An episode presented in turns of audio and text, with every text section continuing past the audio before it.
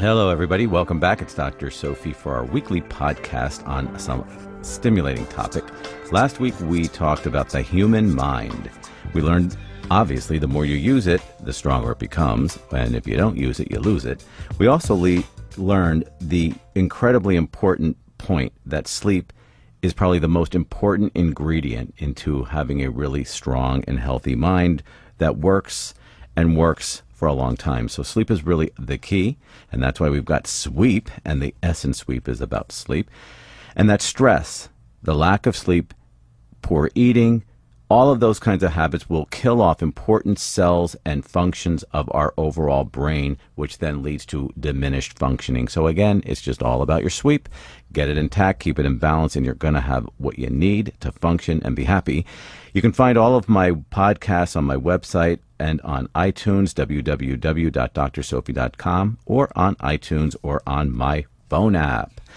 All right, you guys, this week's this topic is taking control of your diet, which is also part of sweep. Because if we don't eat well, we don't put good stuff in and we get bad stuff out. So junk in, junk out, just like in technology. So we're going to be talking about taking control of your diet. Overall, we're going to look at why is dieting so difficult for so many of us? How can I take a better ownership of my weight or nutrition? How many people ask that? They want to do better. January 1st, all those New Year's resolutions, and sometimes they're in the tubes by the next morning. Uh, so we got to find out why that's so hard and what are the strategies to really make it a true life change so that we own it and we're able to implement it hold on to it, keep it consistent, and make it part of our lives. It really has to be a whole life change. So hang on, call me back, 1 855 Sophie now or 1 855 767 4966. Every caller will receive a free signed copy of Side by Side, my book on mother daughter conflict resolution. So joining me this week to talk about the really interesting but difficult to own process of dieting is Dr. Kaayla Daniel. She's a PhD. She is a nutritionist. Um, she's also known as the naughty nutritionist. Hmm, we have to get into that. I don't know what that means. I'm a little scared. But, but they say it's because of her ability to outrageously and humorously debunk nutritional myths, which is so key to people finding some humor in this and being able to really integrate it and own it better. She is all about her nutritional sciences, her anti aging therapies. I want her to tell us all about it. I also want to hear about her book, which is a great title The Whole Soy Story. All right, you with me, Dr. Daniel? Yes, I am. It's an honor to be on this. Oh, thank you. How are you? Great. Nice to meet you. So tell me why you're naughty. I'm naughty. I'm the naughty nutritionist because I outrageously and humorously debunk nutritional myths. So, and as you know, there's just so many myths we need to debunk, including the myth that soy is a health food. Right, but you know the the whole debunking of all that, making it fun, is really going to make a huge difference for people to get into it, own it, and make it a consistent part of their life, dieting and, and nutrition. You know. I think so, and laughter is also good medicine. Exactly. So, give me a, a myth before we like get into this whole thing, and then we can debunk it. Oh, well, one of the myths is that uh, soy will help people with dieting. And in fact, in Asia, soy was traditionally used to uh, fatten farm animals. That is hilarious. But that why would that get so twisted? Uh, it's all about marketing and selling product. Hey, that's and gross. the basic situation was that uh, the, the little soybean was being turned into soy oil. So they broke it apart and they took the protein out and uh, sold the soy oil as vegetable oil, which we all know in so many products and in all those little bottles of vegetable oil in the supermarkets. Mm-hmm. They had a lot of protein left over, and there was only so much they could sell uh, for animal feed before the animals got sick, had a lot of birth defects, and died. They Ah. liked the fact that it did make those animals fat, but you, they had to keep them alive long enough to be profitable too. Interesting. So only so much soy they could use in animal feed. So they got the bright idea to use it for people, but it had a terrible image problem because it was perceived as a poverty food or a hippie food or something you'd eat in Cuba or Russia or some place where people didn't have the, the wealth and advantages we Yeah. have. So, terrible image problem until they came up with the brilliant idea to market it as a health food, something that rich people would want to spend money on. Mm, my. How manipulated. So they promote it as as curing everything from cancer to ingrown toenails to promoting weight loss to alleviating menopausal symptoms. It's it's promoted as a cure all for anything that might ail you. Ah, got it. So tell me a little bit more about why do you think dieting so difficult for so many people?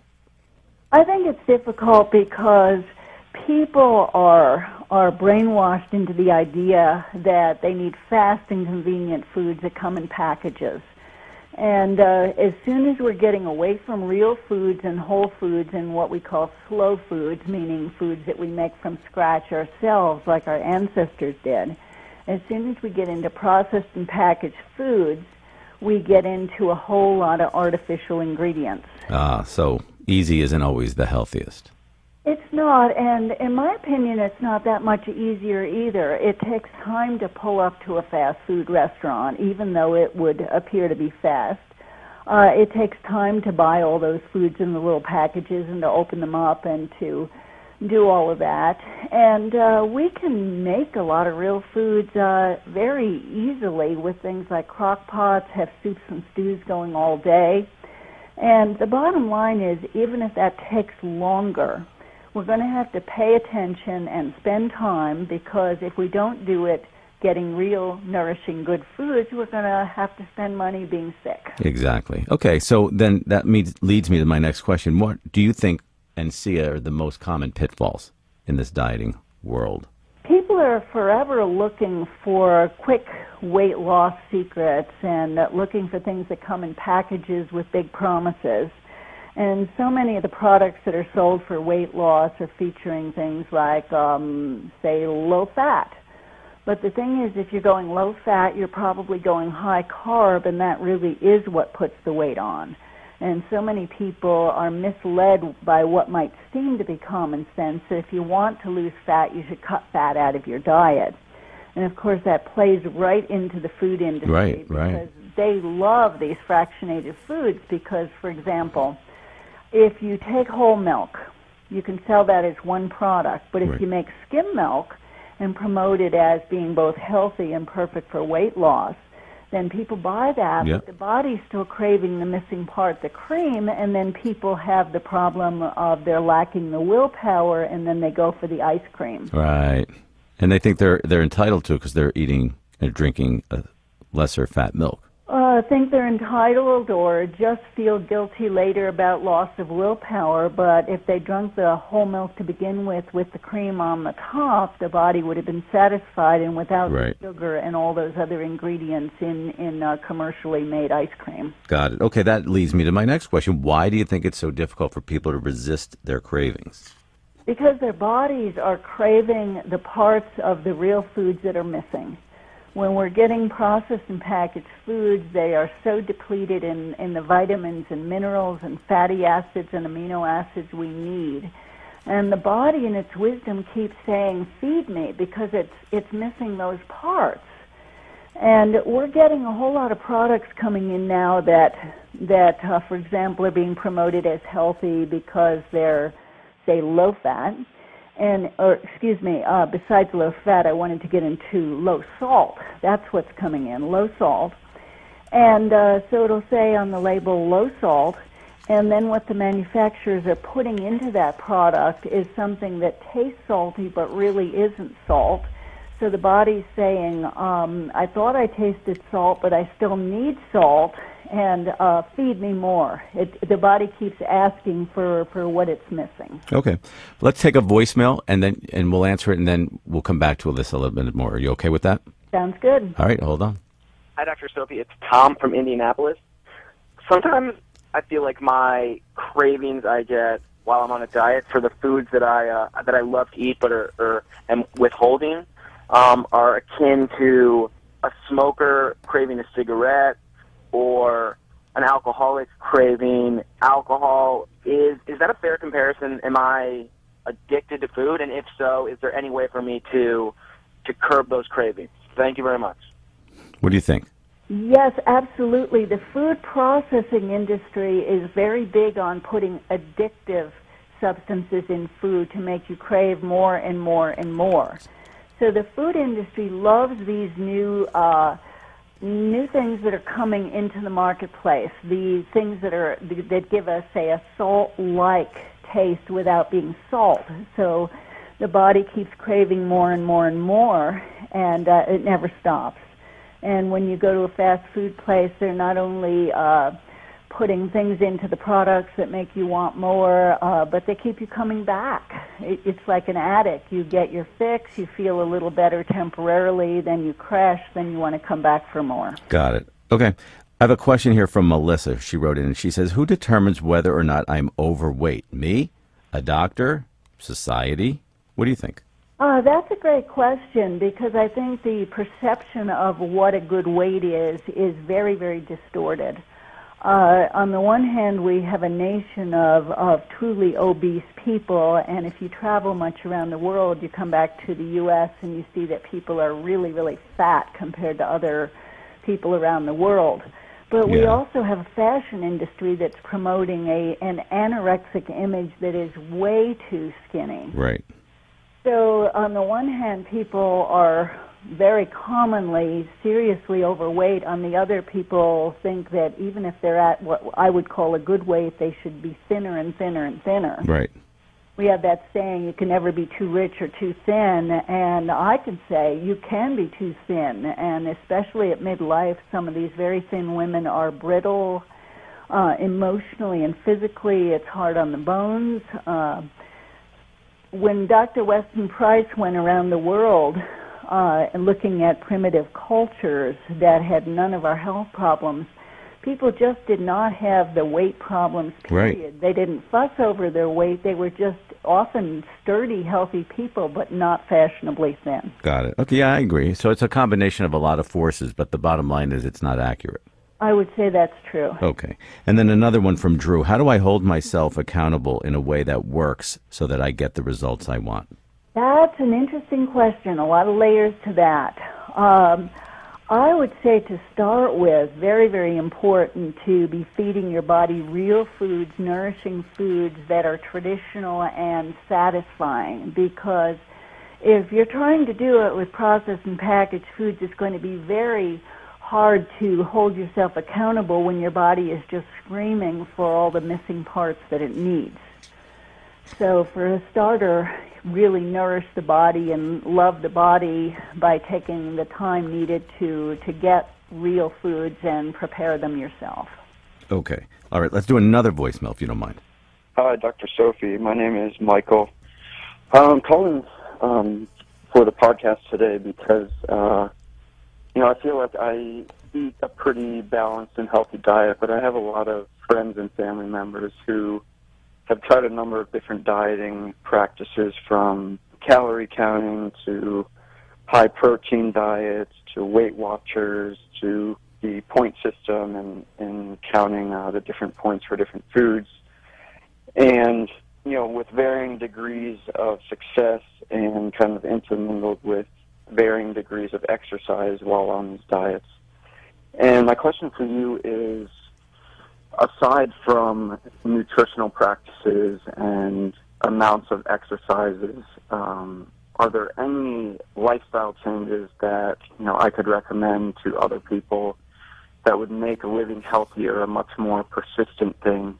Um, kind of some tips I could give them. I really appreciate it. Thank you. That's a really great question. What do you think? Uh, yes, it is. Um, I'm not sure how to answer that. Um, the one book I think is excellent, uh, a book by Dr. Mary Enig and Sally Fallon that's called Eat Fat, Lose Fat. And I like that book because it's a very good introduction to to a nourishing traditional diet such as our ancestors would have eaten it um, does a whole lot of myth busting in terms of why we do need fats and need to take care with carbohydrates, on how it's important to prepare good old fashioned soups and stews. Um, there's a lot of common sense in there, and uh, the goal is both weight loss and health simultaneously. Yeah, you know what? one of the biggest problems with so many um weight loss books is is that those are programs that cannot possibly keep people healthy for long. Yeah, no, I think you're absolutely right because you know it sounds more like have you the paleo diet?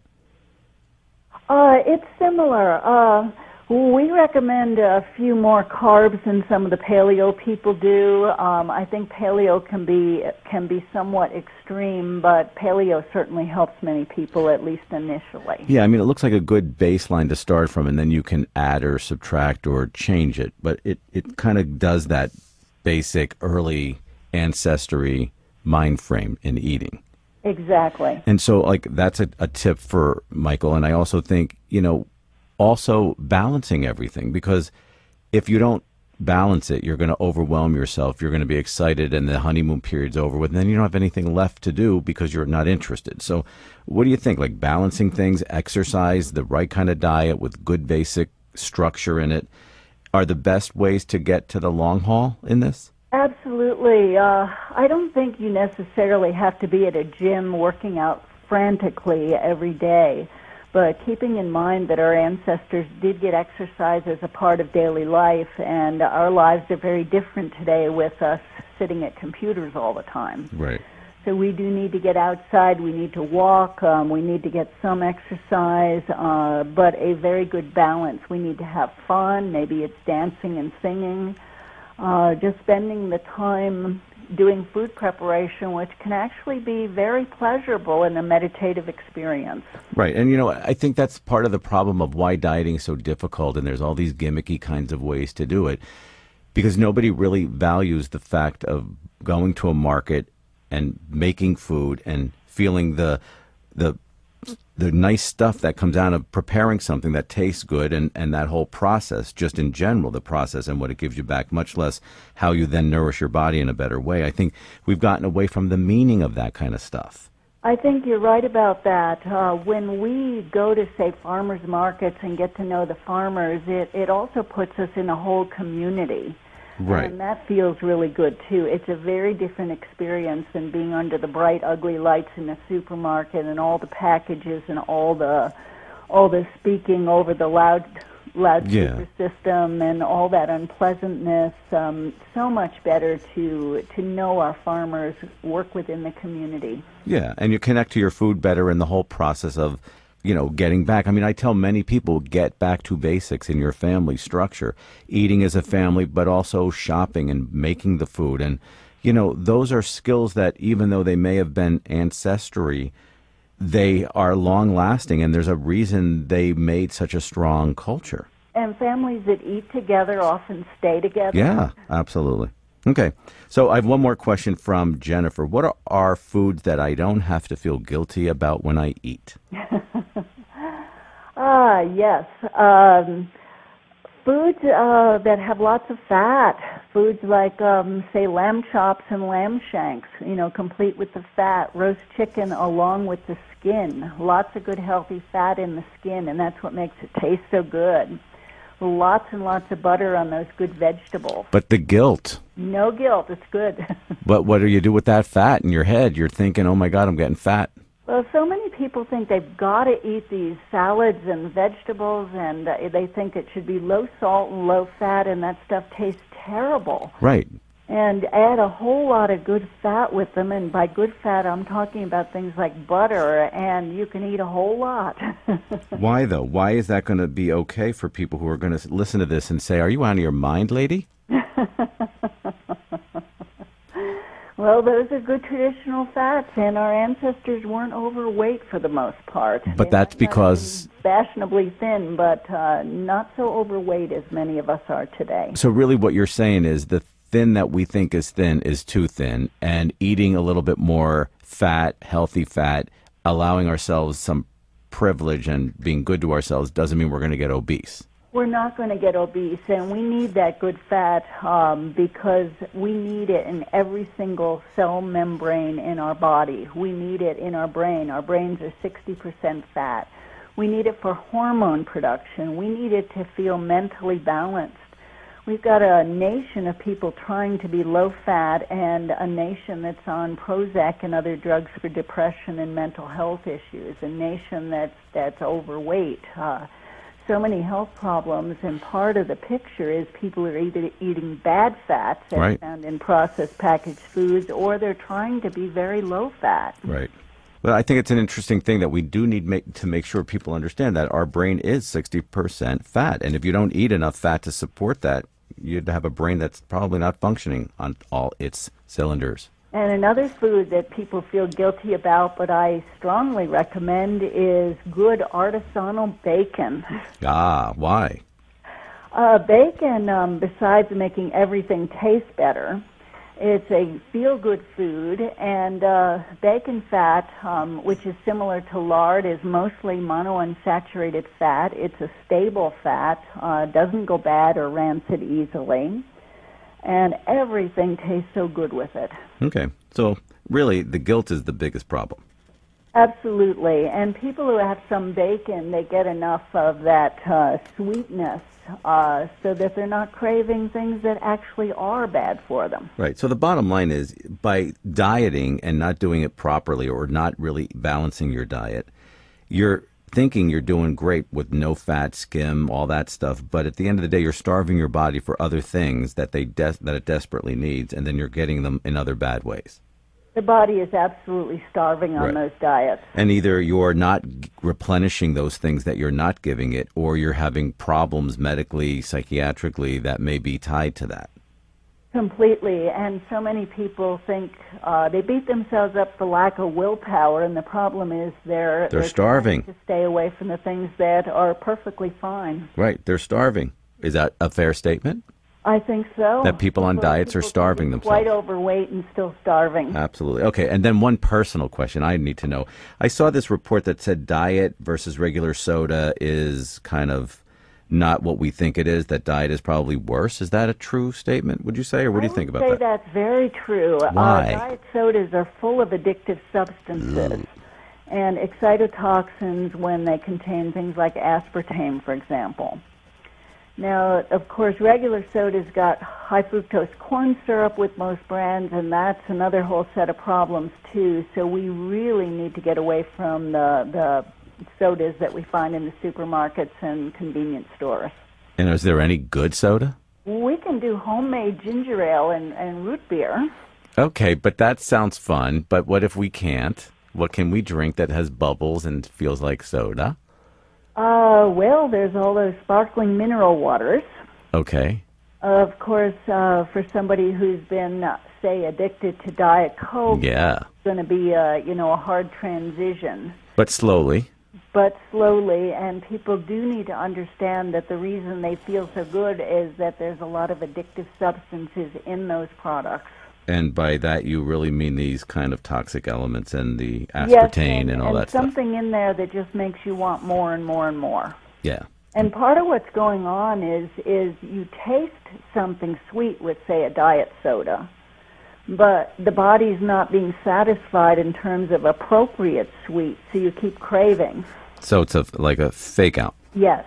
That's interesting because then you're you're tasting sweet, so you think ah sweet, but your body can't speak for itself until it gets sick. Right. Got it. Okay, so tell me about you and where we can all find you and get more of this great information.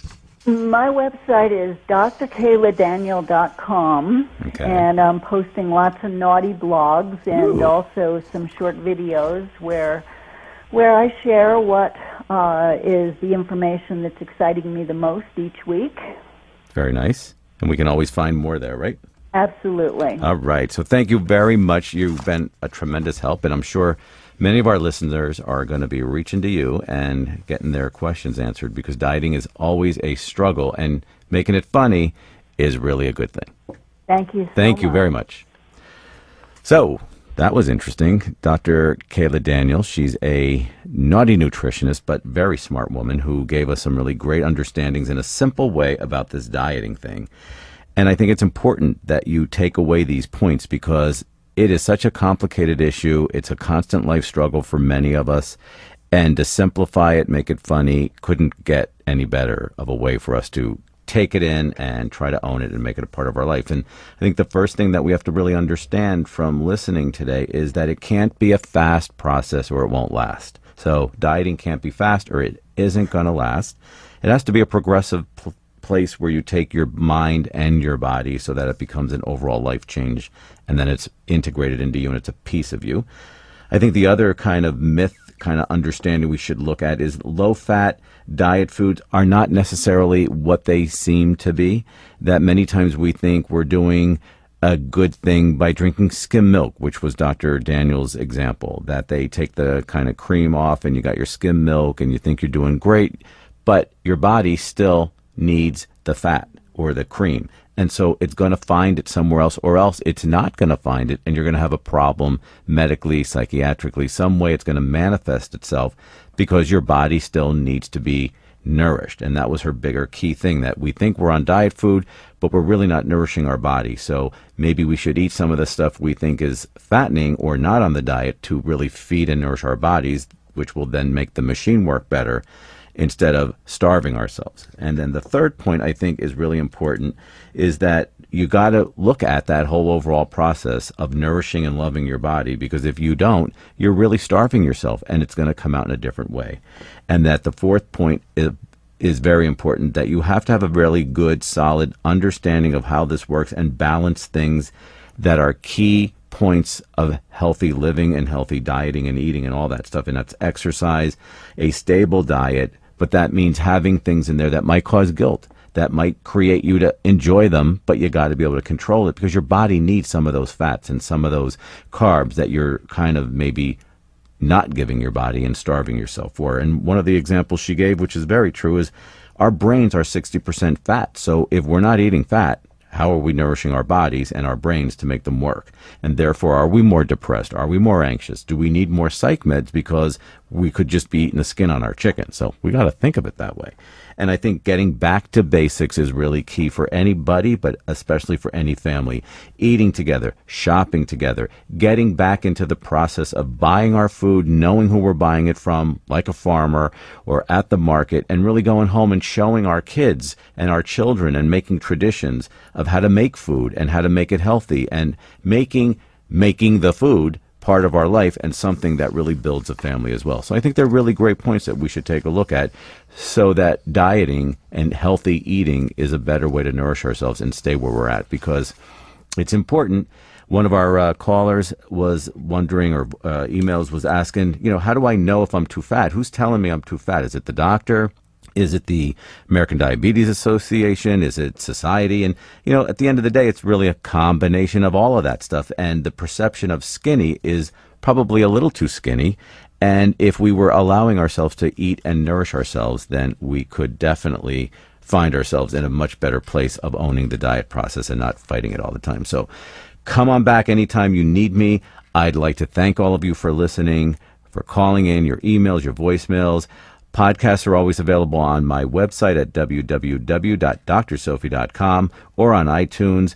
Again, www.drsophie.com. New phone app is out and it's available on iTunes. Go check it out on call with Dr. Sophie. I am always around at 1 767 4966. My book, Side by Side, the revolutionary mother daughter program for conflict free communication, is always available on my app on Amazon take a look, get it. There's a workbook on my phone app that really will help you uh, do some of the exercises with your daughter or your mother to help get that point across. Please follow me on Twitter and Facebook for any updates. iTunes again for the full version of Andy Grammer's Keep Your Head Up. And the most important thing, don't forget to sweep. But you gotta keep your head up, oh, and you can let your head down, hey. You gotta keep your head your head down.